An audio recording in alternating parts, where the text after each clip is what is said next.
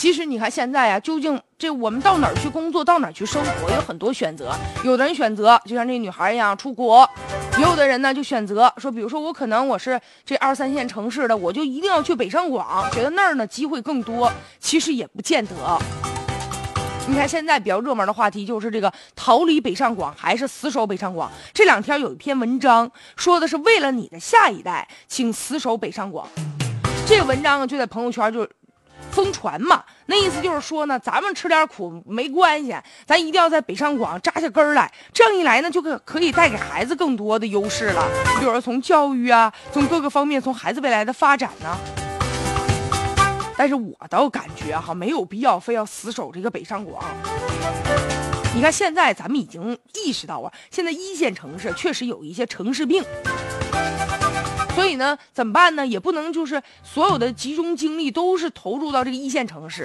所以目前呢，你看有关部门也正在着力建设其他的城市。所以我觉得这个死守北上广啊，也不见得就是一个比较好的选择。而且呢，在那儿咬着后槽牙坚持着，还不如呢，其实到其他的城市会寻找更多自己发展的机会。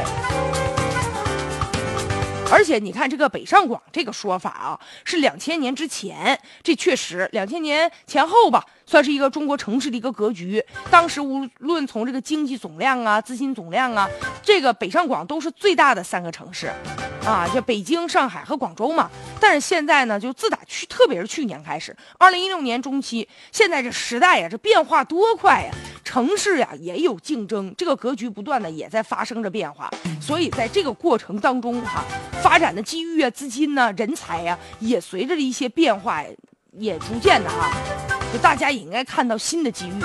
你像这个城市病，你像北京是吧，堵车、雾霾，这也很挠头嘛。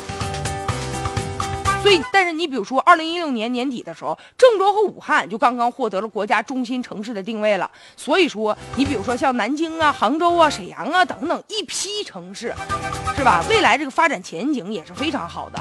而且目前呢，也有些这个2线城市当中啊，在资金呢、人口上也是非常有竞争力的。所以呢，也没有必要死守。